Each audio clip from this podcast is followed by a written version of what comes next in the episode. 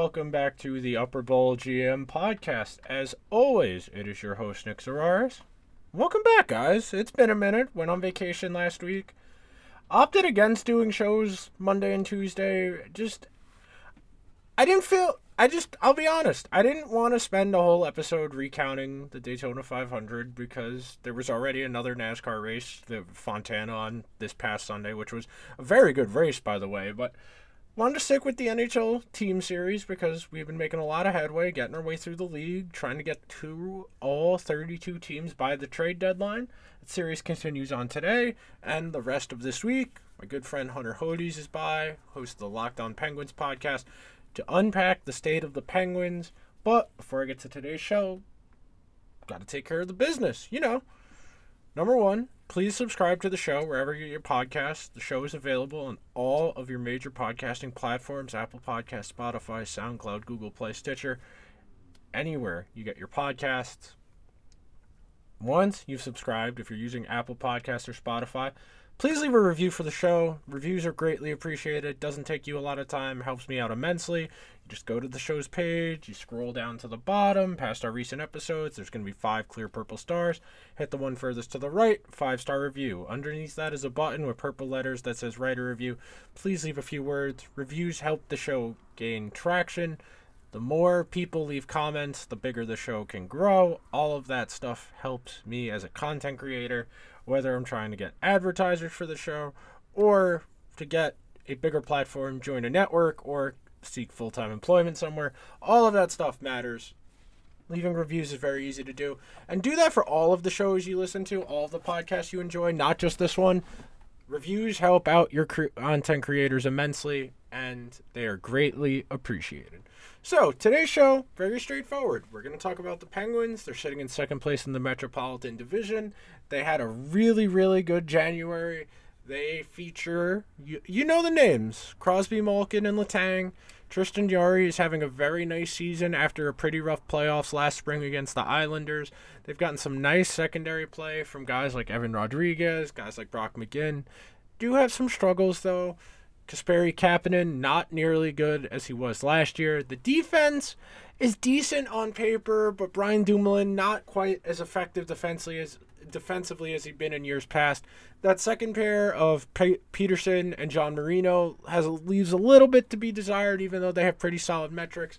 It's a really good conversation today with Hunter uh, about the Penguins. A good snapshot of where they are, how their expectations have changed based on this season, how good a job Mike Sullivan has done as head coach, and a whole lot more. So I will see you guys on the other side of the drop with Hunter, and we will talk about the Pittsburgh Penguins.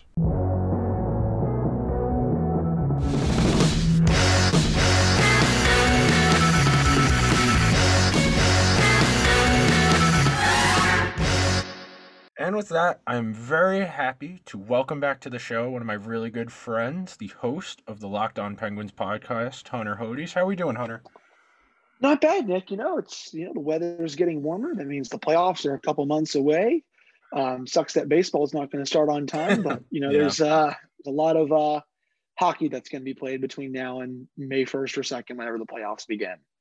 Yeah, and speaking of the playoffs, that that's what the Ranger Penguin game on Saturday felt like. That was uh, mm-hmm. whoever was going to score first would dramatically swing the flow of the game. I mean, the Rangers had a decent first period, and then the Penguins kind of pulled away in the second and third. And in a game like that, if there's only one power play in the whole game and the one team gets it, I mean, when it's that close, when the margin of error is that small, and you've got two truly special players on the ice at the same time on the other team, in Crosby and Malkin, it's going to be difficult to win more often than not. Uh, that type of game is exactly why I've been very bearish on the Rangers all year because they're not situated to survive against a team like Pittsburgh. And Pittsburgh isn't even the highest in the pecking order in terms of lineup depth. It's just they've got two pretty good lines, a solid fourth line, and they still kind of need to figure out who's going to play with Malkin and that kind of thing. Yeah. But impressions of the game from Saturday. First time they met this season, Rangers and Penguins. For some reason,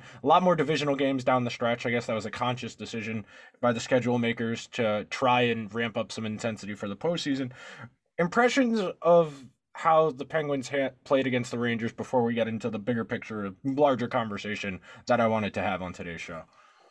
Yeah, so I kind of um I ba- basically you know, it, it kind of reminded me when I was 16 or 17 again kind of um when they played in the playoffs.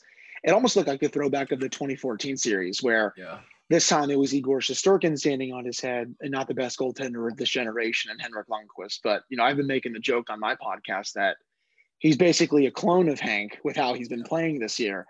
Um, and, you know, when you give Pitt, uh, the Penguins power play that many chances, eventually they are going to break through. They've been one of the three best power plays ever since beginning. Malkin came back. Um, he, you know, for as much as people like to rag on him and say he's not that good anymore, he should be traded. I mean, the guy has 21 points in 19 games. Is almost up to double digit goals. This is still one of the best players in hockey. And when he is doing his thing, you know, good luck slowing him down even at age 35. I did think the Penguins started out a bit slow. That's been a problem. I think as of late, they have not been ready for some of these games. You know, I think part of that is due to, you know, there's a lot of games left still. The Penguins are basically in the playoffs. I mean, bearing a monumental collapse of losing 10 or 12 in a row and letting a couple teams into the race. Um, but, you know, that, that's the thing. You know, these are late February, early March games now. You're sometimes not going to bring your best. Though, as you said, they brought it in the second period. I thought they were the better team. They outchanced the Rangers, out attempted them. Third period, they did the same thing, and they were finally able to break through um, thanks to Evgeny Malkin's power play goal, a one timer. Um, believe it was blocker side past Shesterkin. And, you know, it was a perfect shot. And that's yeah. how you beat a goalie like that when he's this hot. You know, he's 940 for a reason. He's going to win the Vezina for a reason. And he was stopping everything up until that point. And Malkin was like, all right, I got to figure out where to put this puck in that situation. And he put it in a spot that, you know, only the, in the only place where Shesterkin could be beat. And you know, the Penguins also got an excellent performance from Tristan Jarry. I think honestly, yeah. a national audience finally got to see what I think all Penguins fans and media have seen, and that he has played as one of the five to ten best goalies in hockey this year. It's pretty crazy that you know we're even saying that um, after what happened last May, but he, he's been that good every single game. And you know th- this was a playoff preview. Right now, the Penguins are nine points up on the Capitals. Both teams have 27 games left. Um, Carolina is four points up with about two or three games in hand on the Penguins.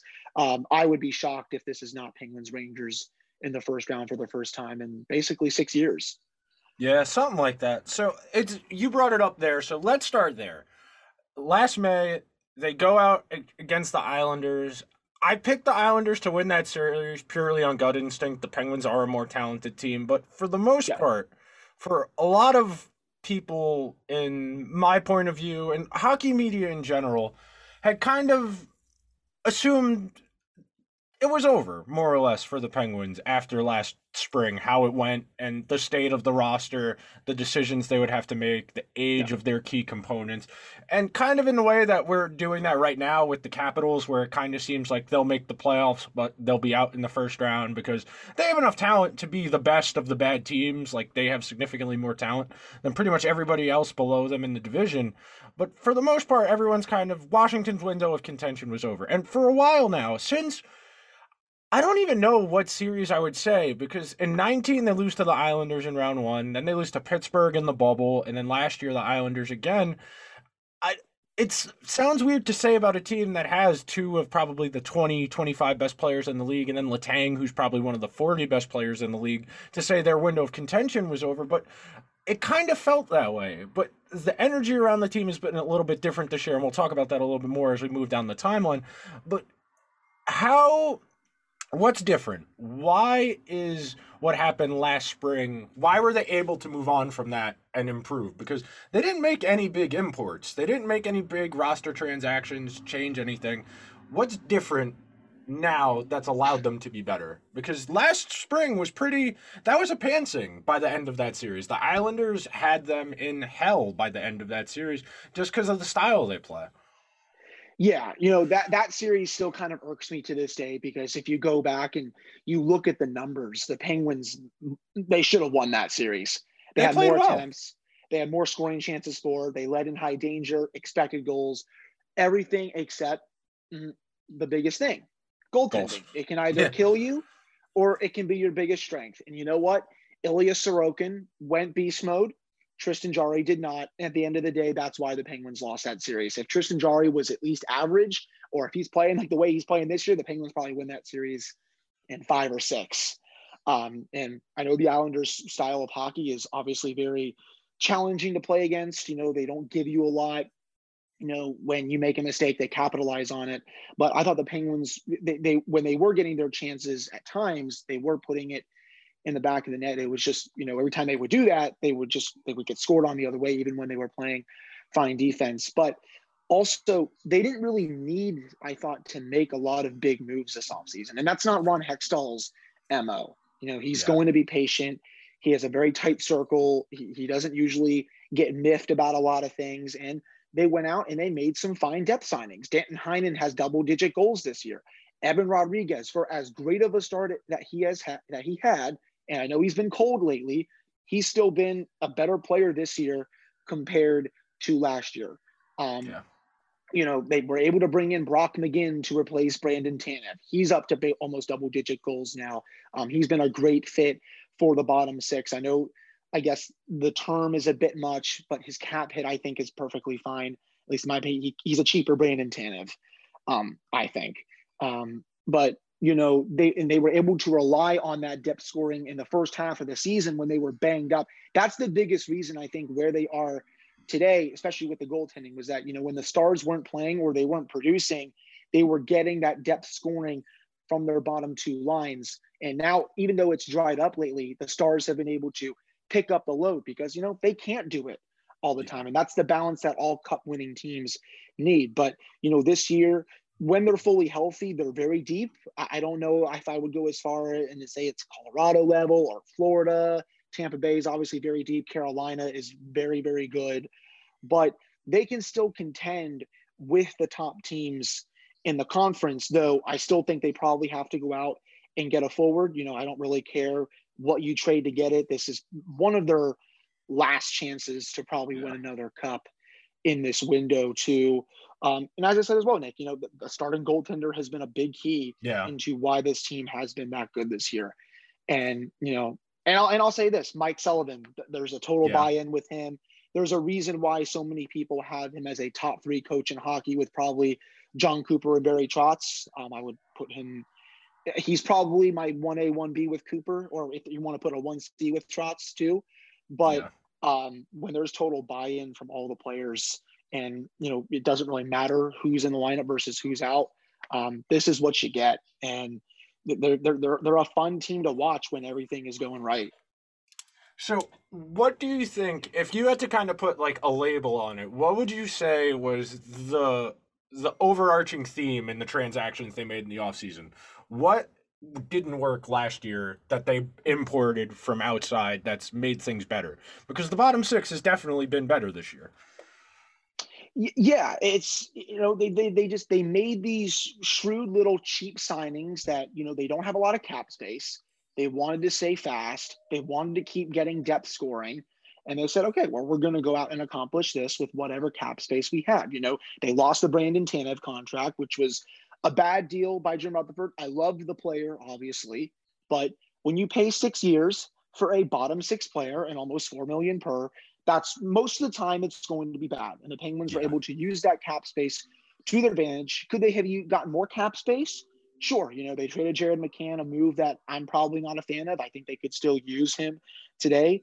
But, you know, again, you know, they, they added players that, you know, I guess I should use the example of Danton Heinen. You know, he was kind of an outcast on the Ducks. His two most common line mates last year per natural stat trick were Jakob Silfverberg and Adam Henrique, two players who were good in their prime, but they're not they're not that good anymore. And he still had close to double digit goals on a pretty bad Anaheim team. Now he comes over, plays with better line mates and Jeff Carter, fits Mike Sullivan, Jeff Carter, and usually Evan Rodrigues or Jason Zucker when he's healthy, fits Mike Sullivan's system to a T. Now you're seeing the results that you know he's been getting and it just it made a lot of sense right when he signed it, and it's it's been a great move.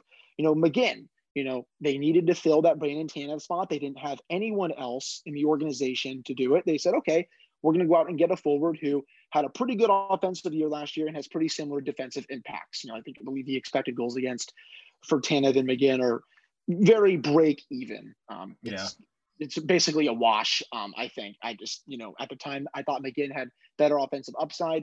He has shown that this year, even though lately the puck has just not gone in the net for him, even though he's been shooting the puck quite a lot. Um, and you know, they brought back they brought back Rodrigues. They thought, hey, you know, may, maybe he'll be better this year. Well, that's been that to a T, um, and then some. So you know, again, they didn't really need to do much. The, the, the foundation and the core were there. They just needed to, you know, fix the fringes of the roster. I think, you know, with a team like Pittsburgh, a, a, a, a job for a general manager shouldn't be that difficult. You yeah. really just have to go out. You know, you have your core in place, right? It's all about getting the fringes of the roster right and the supporting cast. And for the most part, Pittsburgh has a pretty damn good supporting cast. You know, another thing, Mike Matheson last year, pretty bad on the bottom pairing. This year, he's probably been their second best defenseman. I mean, that's it's crazy to think about because his contract is really bad. Um, yeah. But you know, he's basically a one man zone entry as well. Um, it's it's just they're also getting impact from players that you know they weren't as good last year. Now, do they still have holes to fill? Yeah, it would be nice to go out and get a backup goalie to solidify Tristan Jarry. They do need to go out and get a top six winger, but you know they filled what holes they needed to fill during the offseason and it, it, didn't need to be a huge shakeup. You know, if Jim Rutherford was still in charge, I'm sure he would have pulled off a massive freaking deal to try and get Marc Andre Fleury back because Tristan Jarry screwed up, or you know, they, he would have shipped out someone in the top six or something like that. But you know, when you have Geno, you have Crosby, you have Bryan Rust, who's going to get a lot of money this offseason. When you have Jake Guentzel, you know, all that matter is, you know, who are you going to fill out, you know, in those bottom spots? And I think Hextall, you know, more or less did a pretty good job with that. You know, the Carter, you know, Jeff Carter is obviously still here. He's playing really well this season. You just signed that extension. Um, and again, when they are healthy, I think they can. I, I don't think they're as deep as some of the other teams, but I think they can go toe to toe with some of these other really top teams. So the season started out kind of dire straits. I mean, Sid had yeah. surgery in the offseason, missed the start of the year. Malkin missed the start of the year. Malkin didn't get back till I think November, December, even later than Sid. And it would have been pretty easy for the Penguins to just, you know, punt on the first two months of the season and have to make a pretty furious dash down the second half to get back in. It didn't play out like that. And we've seen a few teams. I mean, the Islanders are the ones that stand out the most, where they had a November, uh, December from hell, where half their team, more than half their team was on the COVID list, and they had to play an AHL lineup for basically two weeks, and that sank their entire season. And the Penguins were able to withstand missing their two best players for the first half of the season. And that's a genuine accomplishment. That is something that you can point to. What that's one of the things where it's really hard to identify good coaches in hockey because there's just so much variance and so much just, so much of it just comes down to good goaltending. But Sullivan's ability to get more from le- from less talented guys is something you can genuinely point to and say during this guy's tenure in Pittsburgh the secondary players, the lower guys in the lineup, they have always elevated their game playing under him. And that is something that's quantifiable, identifiable, and even just watching, you can see everybody knows their job, everybody knows their responsibility. And when you do have mess ups, every team has mess ups. That's part of hockey. There's randomness to it. But it really does seem like this is a masterstroke in a coaching career. Just to be able to not just survive those first two months, but to play pretty well those first two months. It's been really impressive to watch. Yeah, you know, they stayed in it those first two months. They were in striking distance. They were in yeah. the top three in the Metro, which is fine. You know, yeah. all that mattered is you could stay two to three points back, hell, even four points back, and you get your guys back, and you know, you, you would have a shot. Well, yeah. the Penguins were able to get mostly healthy. They're still battling a few injuries right now. And then they went on that massive tear in December where they were basically beating every team in the league. And then January rolls around. They start, you know, they slipped a little bit, but they're still winning games when they're not playing their best. February, they went six and three and one. Again, not playing their best hockey, but they're getting the job done when it counts, even, you know, they have a few losing streaks and all that. But you hit the nail on the head. When, you know, things are most dire for the Penguins, they seem to play some of their best hockey. And I feel like they're also very structured in that mindset. You know, go to opening night versus Tampa Bay, right? Sid and Geno are out. A lot of other players have COVID. Everyone's like, well, this is the easiest time to pick Tampa Bay, right? Well, Penguins go down there and they absolutely bully them. And Tampa Bay, you know, scores a couple of goals, but, you know, they're still stifled offensively. And even Jon Cooper said after the game, you know, we were not ready to play and we stunk. And that's it's a credit to Mike Sullivan for having all of those players ready to go. And you know, I know a lot of people point to the Mark Dong situation about how you know players, random players, come up from Wilkes-Barre or wherever else and they get their first goal. You know, usually that happens against Toronto. But you know, I, I, we got to make a joke about the Leafs at some point here. Um, they almost screwed over themselves against the Red Wings. But again, you hit the nail on the head there. You know, he he gets a total buy-in from all the players, and it is crazy to think about because he's been coaching this team since 2015. Yeah, not many coaches survive this long in the NHL. You know, I believe it's he's only behind Jon Cooper for the second most longest tenured coach in the league, and there's a reason for that. They're the two, I think, the two best coaches in the league, and you know they had multiple COVID outbreaks this season. Obviously, you know, not as bad as what you said with the Islanders or a couple other teams that actually had to shut down. But the Penguins still said, you know what, we're going to power through this and we're still going to win games. And, you know, there were times where they screwed up because they didn't have enough talent in the lineup to win, but they were still fighting and actually showing a pulse in those games for when the big guns came back. They, they would still be able to, oh, okay, we're going to keep playing the same way, but we're now going to win those games. And again, you know, Rod, Evan Rodrigues was a huge part to that early season success. Um, Jeff Carter was awesome. Tristan Jarry obviously was giving them rock solid goal goaltending at the start. He's done that all year.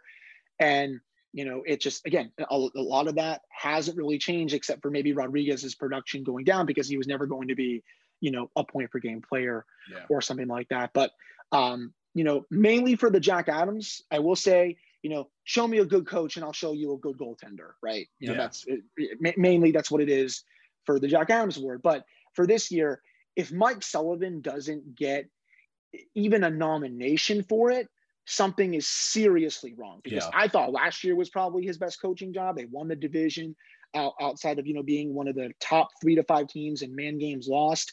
This year they've had multiple COVID outbreaks numerous injuries. They haven't even fielded a healthy lineup this year still. Um, and they're still at the top of the league right now. And contenders wise, probably in that five to seven range. Yeah. And this has just been a, a masterclass by Sullivan. You know, he's a great coach in today's game. And, you know, I'll, I'll go as far as to say, you know, I love Badger Bob, obviously, but he's probably the best coach in this franchise's history he gets a lot out of a little. That is a true. That is the yes. sign of a good coach, regardless of sport, whether it's football, basketball, baseball, hockey, whatever. You manage to get more from support guys. You need that. You cannot get by in the postseason with just two lines. And it's interesting because the Penguins have gone through two iterations of Stanley Cup contender, and in between those two iterations, the 0809 one and then the one that went back to back they had the problems in the bottom six where they didn't have the right type of guys, and then they figured out that third line. They had the Hagelin, Bonino, and Kessel line that really ironed it out. That was one of the best lines in the playoffs, both of those years. And then the last couple years, they've had problems in that bottom six. It's just really interesting when you think about it like that. When you get the recipe perfectly right, don't change it.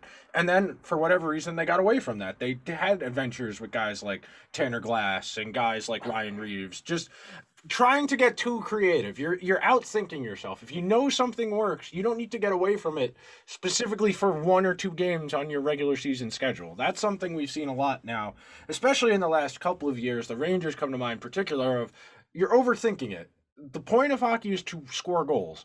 It's nice to have the other tangibles and other things that make an environment better, but eventually someone is going to have to score. And the Penguins have ironed it out where they definitely need to get somebody to play on Malkin's wing.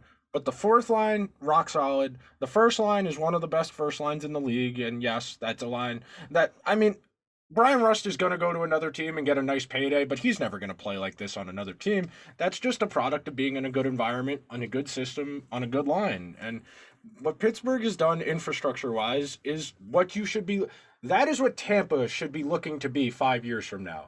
You're still going to have Point. You're still going to have Stamkos. You probably have Cirelli and Kucherov, and then you got to figure everything else out. You got to be able to manage that over the course of time, and it's hard to do. Even the Penguins have messed up figuring out the exact right amount of lineup balance. It's really hard to do. It is. No, I completely agree with you. You know, in a way, I think the Penguins really showed everyone in 2016 what the, the kind of the blueprint is to win the Stanley Cup. You got to be fast. You got to be skilled. You know, they had four scoring lines during yeah. that run where they just absolutely blitzed every team they faced. You know, the Rangers in the first round. Heck, I mean, I think they were kind of lucky to even take a game um, yeah. the Penguins. They absolutely destroyed the Capitals in the second round. That almost ended in five games. The only team that really gave them a fight was Tampa Bay, and that was because we saw the Andrei Vasilevskiy show for the first yeah. time. And he was a rookie that year. And I remember thinking to myself, okay, that's he's going to be a problem for many years to come. And you know, you, you you are right. You know, they went away from it at times. They brought Ryan Reaves in for some reason. Ray Shero before that, Tanner Glass, Joe Vitale, Craig Adams. You don't need those kind of players to win. You know, you, you look at a team like Colorado, and I know some people will say, well, you know, they haven't won anything yet. Well, you know, the they playoffs have yeah, they have Kadri though. That's the thing. You got you gotta. Yeah. It's more important to have a high end guy who plays like that than it is to have, like Kucherov is a mean fuck. Like that dude will cross check yes. the shit out of you and not give a shit. It's more important for your good players to be mean assholes than it is to just have a mean asshole in your lineup, which is something that hockey is slowly figuring out. We'll get there eventually where people start to understand that. One question I have for you: What's going on with Kapanen? Because his underlying numbers aren't bad, like uh, decent possession metrics. He's not having the same shooting luck he was having last year. I had him on my fantasy team last year, and I figured he'll ride shotgun with somebody, accumulate points, and he was fine last year. But the counting stats aren't there, even though the decent underlying numbers are. What's going on with Kapanen? Yeah, you, you hit the nail on the head there. His underlyings aren't bad. You know, his expected goals for, you know, shot attempts, expect, uh, you know, scoring chances for, you know, that are right around, I think, where they normally are. It's just – a the puck is not going in, but B mm-hmm. the biggest thing for me is that he has no confidence right now. Okay. He comes into the zone full steam ahead, stops, randomly just you know pumps the brakes and then looks for a pass and he's not using his speed to his advantage and I'm just like what is going on? And, and again, I just I really feel like that just reeks of someone that doesn't have it. And what we saw last year when he would come into the zone, he would burn people time and time again. Yeah. That's why he was a great fit on the beginning Malkin's line. You know, he would also get him the puck at will, and then he would get the puck back as well, and he would be able to finish his chances. And he was also great on breakaways. But this year, you know, some people on Penguins Twitter basically have a running joke now where every time he comes up to the blue line and stops, you just get five dollars because he's been he's just been doing that every game. It's it's he's been a player that I don't even recognize. I think, you know, myself included and a lot of other people think if he were to be traded at the deadline, no one would really care at this point just because, you know, he's if if they actually had other options right now, you know, Daniel Wilkes-Barre to come in for him, he'd probably be a healthy scratch. I mean, he's not going to get his qualifying offer after this year. I think he's probably going to walk. Um, I know he's an RFA, but I don't see any way they bring him back. But you know, when a player doesn't have his confidence, you know, this is this kind of stuff you see when there's basically no production. They've tried him on every single line, including Geno's, including Sid's. Heck, Sullivan stick them on the fourth line just to basically almost bench him. Nothing has worked. Um, he's had a couple nice shifts here and there. I believe it, it was a game against the Rangers where he looked like he was flying a couple of times, but you know, it hasn't amounted to anything. And you know, he looked great in training camp looked amazing in the preseason, and then the regular season comes, and it was just a straight up nosedive. Um, I really don't know how to explain it. Other than that, he just he, he looks lost. What about Marino? Yeah, him. You know, I think more and more people need to start referring to John Marino as kind of like a very mini Marc-Edouard Vlasic, like a prime okay. mi- mini mini one.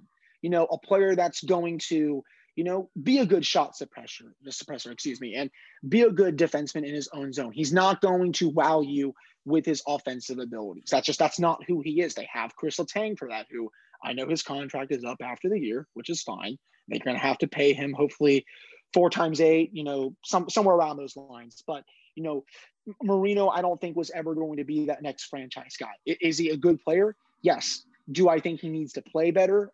Also, yes. Um, you know, I have definitely been hard on him at times this year, and rightfully so. He has not played up to the level that we all saw during his rookie year, but he's still, you know, playing well with you know zone entries per 60 minutes, zone exits. He's actually actually one of the best defensemen on the team and exiting the zone with control. Um, he, him with Pettersson is one of their. It, it, it got to be a really good pairing last year, and it's been just as good, if not better, this year, except for a couple of games. They just really mesh well together. Um, I thought he had one of his better games of the season actually on Saturday against the Rangers, where him and Pettersson were kind of stifling Panarin a bit. That he, that he yeah. wasn't really doing anything when he was coming into the offensive zone. Now his contract, obviously 4.4 times, I believe it's now uh, five more years. It is a bit rich for someone that doesn't provide a lot of offense. And I know Brian Dumoulin has, you know, kind of the same deal for someone who doesn't provide a lot of offense too. But, you know, I, I also think you don't need all of your defensemen to produce all your offense. You know, the Penguins have Mike Matheson. Um, Kris Letang obviously is great on the point. You know, Marino can jump in when he can, but you know, I think some fans need to temper their expectations with him too, um, and just think of him again. You know, as just you know, like a mini Vlasic where he, he'll shut you down. He doesn't wow you with a lot of things, and you know, he will screw up and again, he definitely probably needs help in front of his net as too. But I, I think it's it's going to improve. He's still a very young player. Um, you know, again, once fans see him how they should see him, um, I think it'll go over a bit better. How'd they rebuild Jarry's confidence after last season? Because that's something that's really we've seen that happen a lot, where goalies have gone into a playoff series, been absolutely awful, and they've never recovered. I mean, Bob had two bad years after the Penguins knocked him out, whatever year that was. Just that it's really easy to ruin a goalie's confidence in a envir- in a playoff series, and it's not easy to build them back up. It can derail an entire career. What have the Penguins done? What's been the public messaging from the team about what they've done with him to get him where he is? Because he's hanging around that ninth, tenth spot in goals saved above expected for the season, which surprises some people. I know there's the running joke amongst a lot of people on the internet that Jarry's not actually that good, and he wasn't great in the playoffs last year, but his regular season numbers have always been fine. I, I never thought he was a problem in the regular season. Yeah, I mean, he was like you said, he was fine last year. He didn't wow you or anything. Yeah. He had some good months, had some bad months. He turned out to be basically average last year, which was which was fine. You know, the Penguins can win on average goaltending, but when obviously it dips below that, that that's not going to happen. This year, you know, this is like you said, he's been a completely different goaltender. I think one of the biggest things for me, man, is they got the new goalie coach, Andy Chiodo. They got out Mike Buckley. And I think Chiodo has done phenomenal work with Tristan. One of the biggest things I think I've seen with him is he just has that swagger to him right now in the net where every time a player is coming in, he thinks he's going to save it. And he's a lot more aggressive. Last year, the biggest thing I noticed was that he was not challenging the shooters. He was kind of playing a lot deeper in his net, seemed afraid of times, especially in the playoffs. Remember, he was not challenging any of those Islander shooters, and it was just it, it was basically ringing the dinner bell um, with that with that regard. Um, but this year again, you know, he's actually you know coming out, you know, and making himself look big and making a lot of these saves look easy. And there's it's been night in and night out that he has stood on his head. You know, he's his movement has also been much better left to right, right to left. And, you know, just mechanically, I think Andy has just worked on him tremendously during the offseason. And, and I think also Ron Hextall, you know, they must have had plenty of conversations. I know some people will probably look down on this a little bit or whatnot, but, you know, Hextall himself obviously was a goaltender, but for him to, you know, talk to him many times and believe in him and say, you know, you're kind of come back from this a lot stronger. I think that probably definitely helped him too, because I'm sure he was in a really shitty place yeah. after that series. You know, is he going to keep his job? Is he going to get traded? You know, or are they going to look for an upgrade? What's going to happen here? But they said, you know what? We're going to take a chance. We're going to run it back. We know it could end badly, but so far, with two months left, um, this has been the best the Penguins could have hoped for. You know, I was hoping that he was just going to be fine. Average was good, but you know, for a lot of this year, Nick, heck, he was top five in goals saved above expected yeah. up there with Freddie Andersen, Jack Campbell. I know he's, you know, dipped down a little bit as of late, but he's still playing some pretty damn good hockey. And obviously, I think the big key for him will be getting some rest down the stretch. They got to figure out a way um, just to ha- not have him play every game. Casey DeSmith has been a bit better his last five to six starts, which is huge.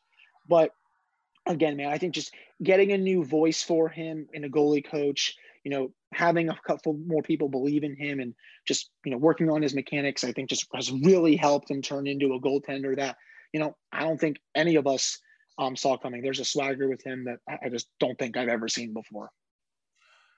The last question I have before we start talking about looking ahead do you think the way they've played this season has changed the expectations around the team because there might not have been such a high expectation level go looking towards the playoffs if they hadn't played so well with a depleted lineup and now they're in first place in the division. Do you, excuse second place behind I think Carolina still. Do you think uh, the way the team has played has changed expectations?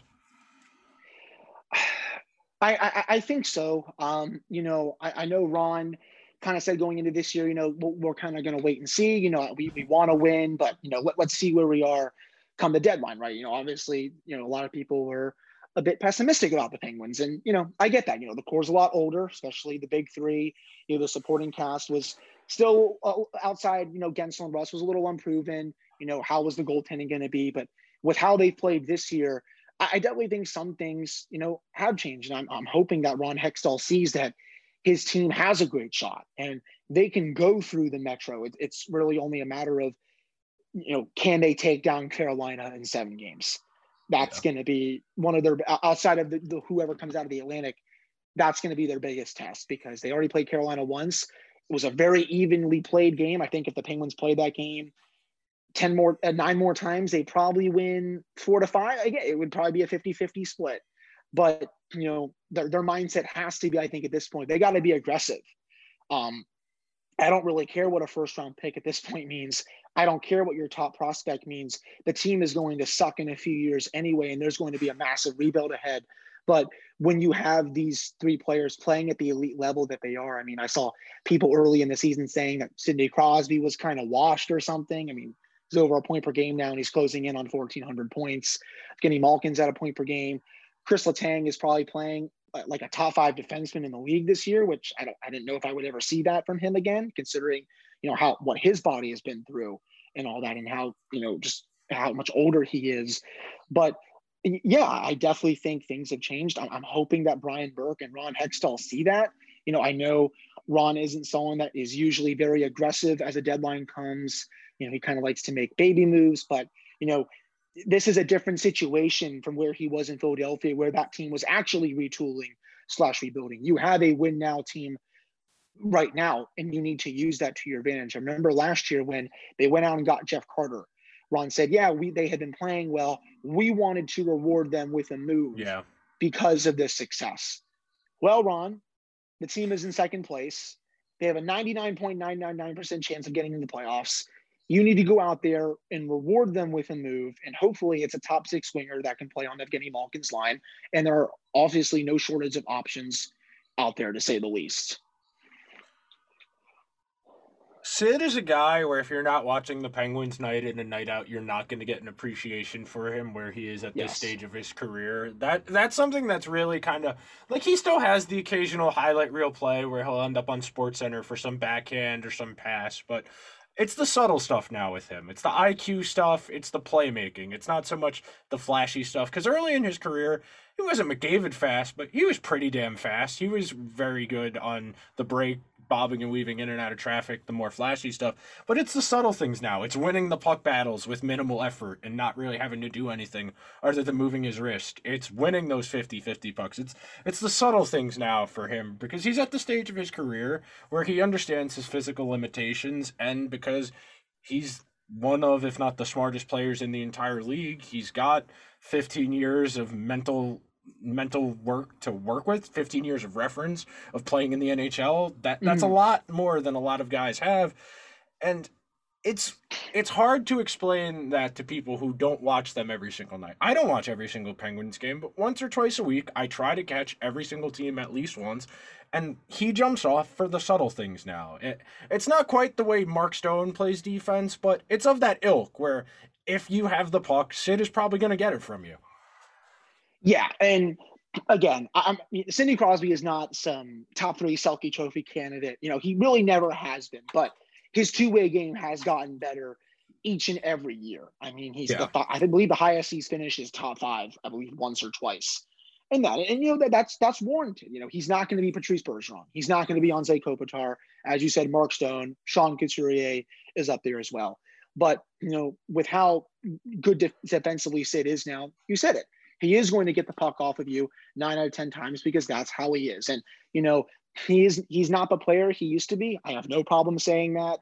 Um, he's just you know as he's gotten older, he's had to simplify his game a little bit, become more of a 200 foot player, and that's fine. You know he's still going to have his wow moments. You know obviously he scored his 500th goal earlier this year. He still has that, that ridiculous slap shot, which I think is very underrated.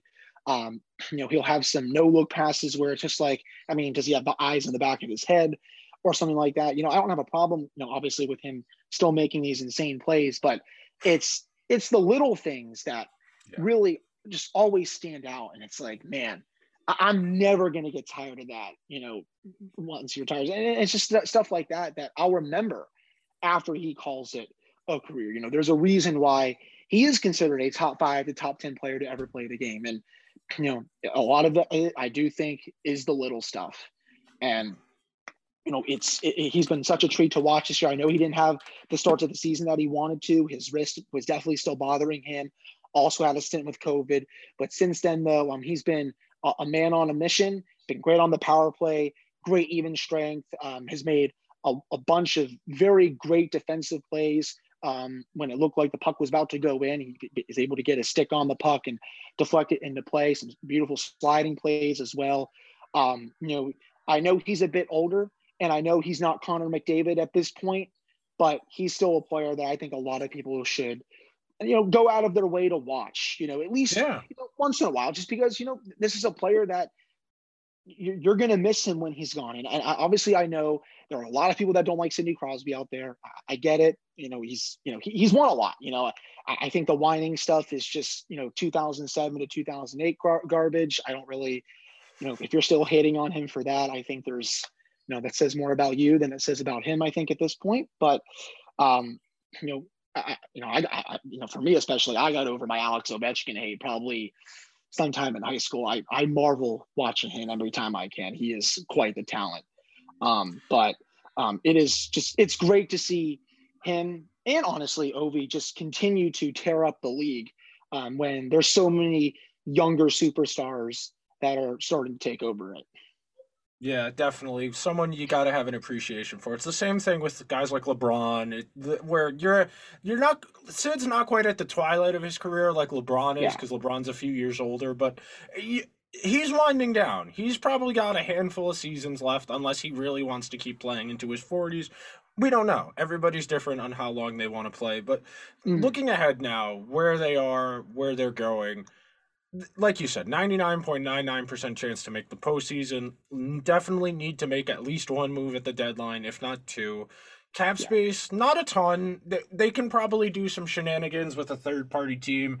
Arizona will eat some money for a second round pick. That's what their strategy's been. You can definitely get some chicanery going on there. I'm not going to ask what specific player because there's a lot of guys out there. What type of skill set would you say they need to put on Malkin's wing to solidify that line? I think honestly, someone that can definitely, you know, get him the puck, but also take some weight off his shoulders. You know, I, I know Geno is always the best when he has the puck, but his playmaking ability has always been great.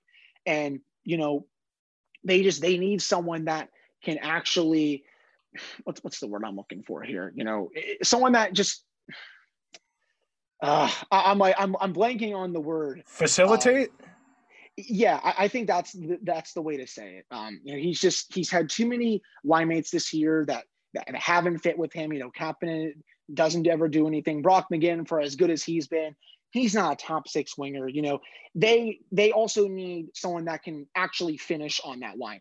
JT Miller, Brock Boeser, Conor Garland. Yeah, there's plenty of options in Vancouver. Hell, I'd love um, if they if, if they somehow wanted to go out and get Joe Pavelski if the Stars somehow fall out of it in the next three weeks. Unlikely, yes, very much so. But I think that would be a slam dunk. You know, Rickard Rakell from the Ducks, I wouldn't give up a first for him, but he would also make sense. He's a good playmaker and a good finisher, you know, when he's, you know, he's on his game. But, you know, again, I think they kind of need that hybrid player, kind of someone like Jason Zucker in a way. You know, I think he's someone that is very much missed in this lineup. He forechecks like crazy. He can finish. He can play make. If they can get another player that's a bit better than him, but still has those qualities, um, you know, it, will really make that line much better to watch because, you know, I think Geno is, you know, for as good as he's been, he's been struggling just to, you know, have line mates that can consistently, you know, finish or get him the puck um, overall since his comeback seven weeks ago it's hard for the average guy to play with somebody of Malkin's caliber. I mean, the Rangers have been dealing with this for three years now with Panarin, where they cannot find a guy to play on the right wing consistently because Panarin's yeah. very particular in how he likes to play, and when that person is on that line and not doing what he wants them to do, it drags down the whole line, and it's a real problem. And Malkin is a little bit different as a center as opposed to a wing, but they definitely need to get somebody there. And then they have the added benefit of if you add someone to that top six, you can slide somebody down, whether whether it's Heinen or Kapanen, down another line, and that makes the bottom half of your lineup a little bit better, which is something I've been thinking about with the Rangers specifically because they get a top six guy in there. Suddenly you can drop everybody down a roll, and it makes the lineup that much better. For Pittsburgh, I mean, backup goalie is a roll of the dice. There's nobody out there that really jumps out. I mean, I was doing research because the Rangers probably need a backup goalie at this point because hmm. Georgiev mm. is below 900 on the year. There's not a lot of enticing options out there. Holtby's are below 900, I think, on the year. Halak is well below 900 on the yeah. year. There's nobody that really jumps out as a veteran on an old contract or somebody in the need of a change of scenery you might just have to roll the dice with Casey DeSmith, and that that's kind of a scary proposition for a team that views itself as a cup contender. I mean, we've seen Colorado two years in a row derailed by their goalie getting hurt in the postseason. Yeah. So, a, I mean, is there anybody it, that comes? It, it, yeah, it makes sense. There, you know, you are right. Sorry, I was sorry. So I don't mean to interrupt you there. Um, no, no worries um, I, we've been, you know, a lot of the fan base has been looking at backup options, and you know, I would have loved to lock, but you know, I've seen his recent numbers lately, and that's not been good. Obviously, I think Braden Holtby does make sense, though it would be funny to kind of see the reaction of Penguins fans um, seeing him in a Penguin uniform. But I said this on my episode last night, Nick. You know, with DeSmith, his last five starts, 1.99 goals against average, 934 save percentage, and he's actually been able to save a few goals above expected. You know, he's he's turned his game around a little bit, and he's actually yeah. it's looked like he's been able to, you know, save his job because there was you know, after that game in Columbus where he basically just, you know, he was pulled after one period. I think that told everyone um, how much little confidence Mike Sullivan has in him. Tristan Jarry came in, didn't allow a goal the rest of the way. Um, since then, though, they've been able, you know, to work with uh, Casey. Andy Chiodo has been able to do some work on the ice and off the ice, and he's been a different goalie. He's gotten back to where he was last year, and you know, I said this yesterday too. At this point, right now, a winger for Geno's line is higher on the wish list than a backup goaltender. Would I like both? Absolutely. If they can do both, I would. You know, that's extra insurance. I know Louis Domingue is back practicing. That's big too. But you know, with how Tristan is going and with how Casey has bounced back, I think you you maybe can run the risk of going the rest of the year with the measured tandem. Obviously, if Tristan gets hurt, this whole operation is finished. You cannot yes. afford an injury to one of the best goaltenders. But you know, I would say the same with Igor Shesterkin. I would say the yeah. same for Andrei Vasilevskiy. I would say the same for any great goaltender in hockey that can get hurt. But you know, I think right now, I think Ron might be leaning towards just running the table with that tandem. He said he was going to do it at the beginning of the season. He hasn't backed down from it. And, you know, they may go out and get a forward. And if that's all they do, um, I'm fine with it. So you th- we you mentioned it briefly before, and we're going to get into it right now. This division is weird. This division has been one of the harder ones in the league for a while now because everybody. It, it's not that there's a ton of elite teams, it's that everybody is at least decent. So they all beat up on each other. We saw this a lot last yes. year where where the splits were even more egregious because they only played each other. It because Carolina is good. I've been waiting for the Carolina breakthrough in the postseason for three years now. Basically, since that first Rod year, I've I've firmly viewed them as contenders. They've shored up some things. They've made some interesting lineup decisions. I still don't know if I necessarily agree with letting Dougie Hamilton leave, but the amount of money I understand he's a little bit pricey for a defenseman. Carolina seems like the only team I would take ahead of the Penguins, like just looking at it objectively in terms of Washington. I, the Rangers handled Washington very easily last Thursday. I, their defense yeah. is not great. The goaltending is a big question mark. The Rangers have five forwards who are good hockey players, so until they address that, they're probably not that serious of a head to head. What concerns you about playing Carolina? Um, you know, Rod Brind'Amour is a great coach. They're deep, they're fast, they're skilled. Their defense is mobile. They got a hell of a goaltender. Um, they're a juggernaut. You know, I know some people have said to me, well, Hunter, you know, they, they haven't had a lot of success in the playoffs. And it's like, I, I don't really care about that. you know, yeah. people don't understand how hard it is to win the Stanley Cup playoffs. A lot of it is luck driven. Sometimes the best, better team does not win.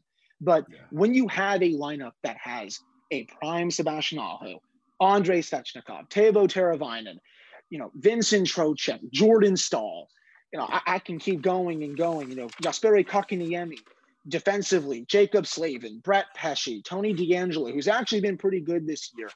Um, yeah. and, and, a whole lot more Frederik Andersen. And you got a hell of a coach.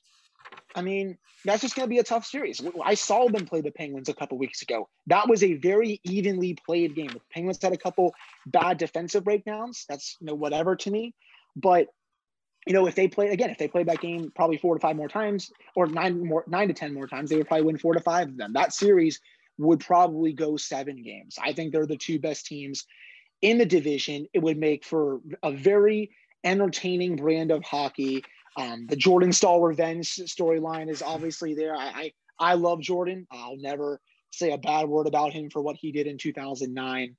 Um, but you know, I'm probably one of the people out there that doesn't really hate Carolina because I think they're a whole lot of fun. They're they're what they have a team that's built, you know, to, for today's NHL. They don't really have a lot of, you know, all that grit and all that other stuff that some people say you need. Um, but you know, it's two great coaches go at it. They're both both teams are deep. Um, it would be a tremendous series. Probably um, give all Penguins fans about a thousand heart attacks, I should say. But um, you look at where both teams are underlying numbers wise. They're both in the top ten in the league. Shot attempts, scoring chances, high danger, goal saved above expected. Um, you know, it would be you know again two heavyweights going 15, 20 rounds in the ring.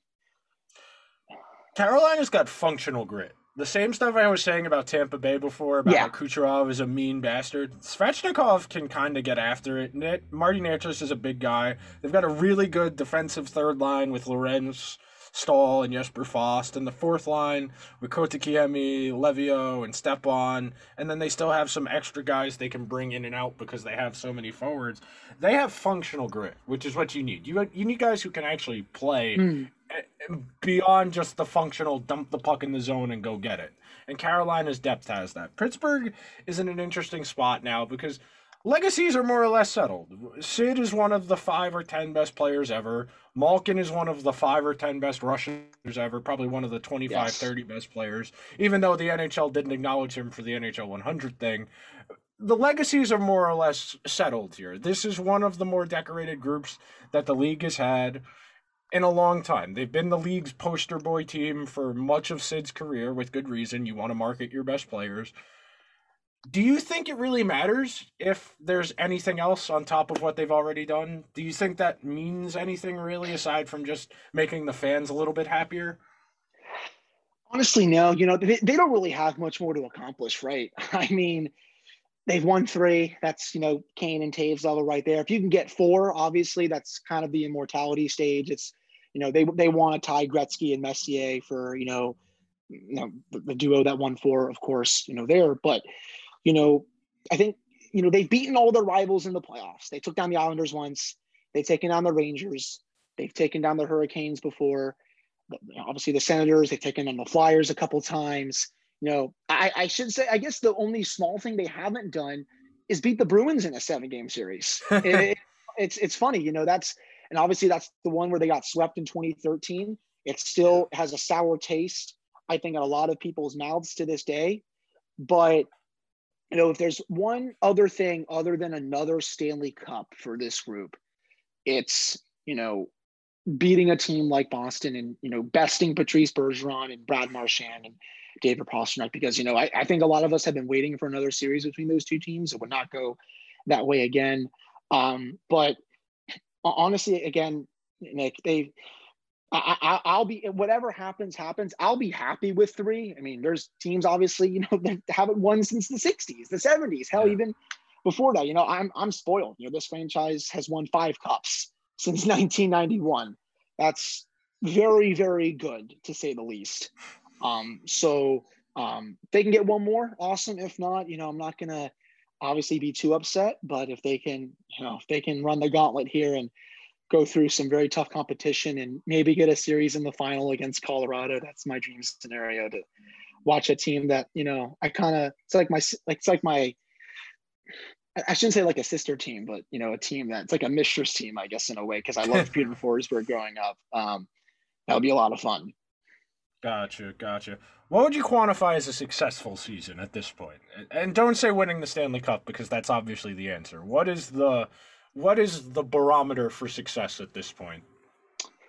You know, I think winning at least a round or two. If okay. you can beat the Rangers, that that would be good. Um, losing to Carolina, obviously, I think some people would be upset, but losing to Carolina, I mean, not, I mean, that's what happens. They're they're a great team. But if they can win that, and then you know, say you lose to Tampa or Florida in the third round, are people really going to be that upset considering they haven't won a playoff series since 2018? You know, I, don't really think so. Um, at least okay. in my opinion, I, I wouldn't be too upset. You know, I've seen a lot of success. Obviously, I do want one more long playoff run, obviously. But you know, at the end of the day, if they don't um, get it, you know, ho- hopefully, you know, there'll be a time for next year or something. But again, you know, a successful one winning a round or two should be um, considered a success for most fans. All right, last question before we wrap up, do our promos and such. What is your biggest concern for the Penguins the rest of the regular season? Good question. I think honestly, it's just riding Jarry too much. Um, you know that they can't let him start every game down the stretch. I know the schedule is very, very tough, and don't you know? I, I totally get that, but you know that they got to find a way for him to get the rest that he needs. Um, injuries, I think they're mostly fine right now. Defensively, they got to probably clean up some odd man rushes, making sure they're not you know screwing up in the defensive zone and all that. But I think you know the biggest thing for me, just making sure that the starting goalie is healthy, and you know I honestly should say the entire team you know needs yeah. to stay healthy down the stretch. You know, they just get they got to bank points. Um, I know it's they're basically a lock at this point. They just they can't run into too long um, of cold streaks. Um, I think at this point, I don't really have too many concerns down the stretch just because of where they are in the standings. It's just a matter of you know making sure that everyone, including the goaltender, is well rested for the playoffs. All right, Hunter. Before I get you out of here, plug the pod. Plug what you're yeah. writing lately plug your Twitter, anything else you want to highlight? Yeah, so you can follow me on Twitter at Hunter Hodes. The show's Twitter is at LO underscore penguins. I do um, shows every week, Monday through Friday during the season. I also, right now, for The Spun from Sports Illustrated, I work. Um, well, my new schedule starts next Wednesdays, but you can view my stories if you go to thespun.com. Um, that's starting full time on Wednesday. And, you know, uh, support your content creators. You know, it's not a it's a very hard thing to do. Obviously, what Nick does, um, he kills it on his podcast. He kills it for Gotham, of course. Um, it, it's a hard it's a hard world out there, but you know we're we're trying our best and um, just continue to support everyone's work. And you know, man, um, thank you so much for having me. This was a great talk to have. I'm always willing to talk Penguins. It's always good to pick other people's brains because other people see things differently than you. And that's the whole point of what I've been doing here with the NHL series where I've been going team by team. Because I can watch the Penguins, but I don't see the Penguins the same way you do, which is why it's productive to have these types of conversations. It expands your frame of reference, allows you to think about things a little bit differently. That's the the point I've been trying to drive home in this series. So very much thank you for coming on. We will be back tomorrow. Winnipeg Jets, Friday, we will be back. Vancouver Canucks, we're making our way through the league. We're doing good things. I'll see you guys tomorrow. Have a good one.